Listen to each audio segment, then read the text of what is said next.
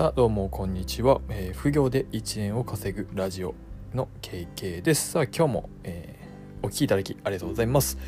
えー、今日はですねまああの1回目まあ、129回流してるんですけどね、えーとまあ、番組改編を昨日からしたので、えー、1回目の放送になります、えー、今日お話ししたいのはですね、まあ、簿記に関するお話をしたいなと思ってこの話放送を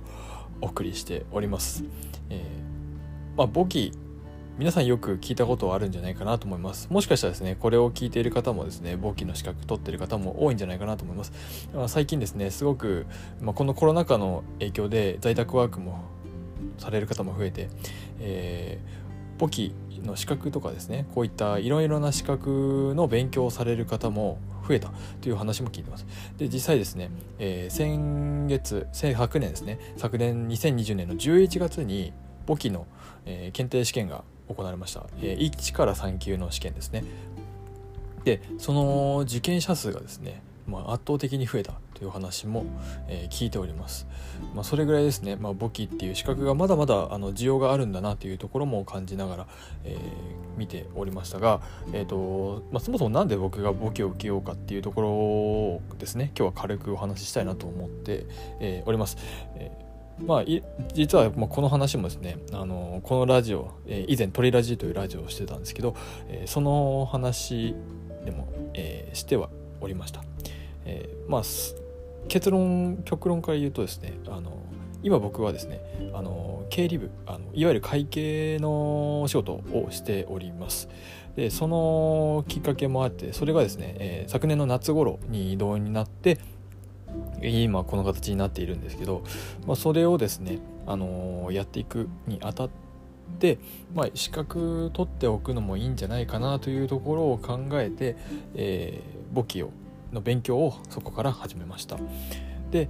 えー、最初に受けたのが、まあ、一番基礎の基礎簿記3級という試験ですね。でこれがですね、まあ、合格点が70点以上という、まあ、7割取れば、えー、資格取れますよっていう簿記の試験だったんですけど、まあ、その、えー、いわゆるなんかよくビジネスマンの登竜門みたいな風に言われるんですけどこの簿記3級をですね受験して、まあ、なんとかギリギリ、えー、ギリギリ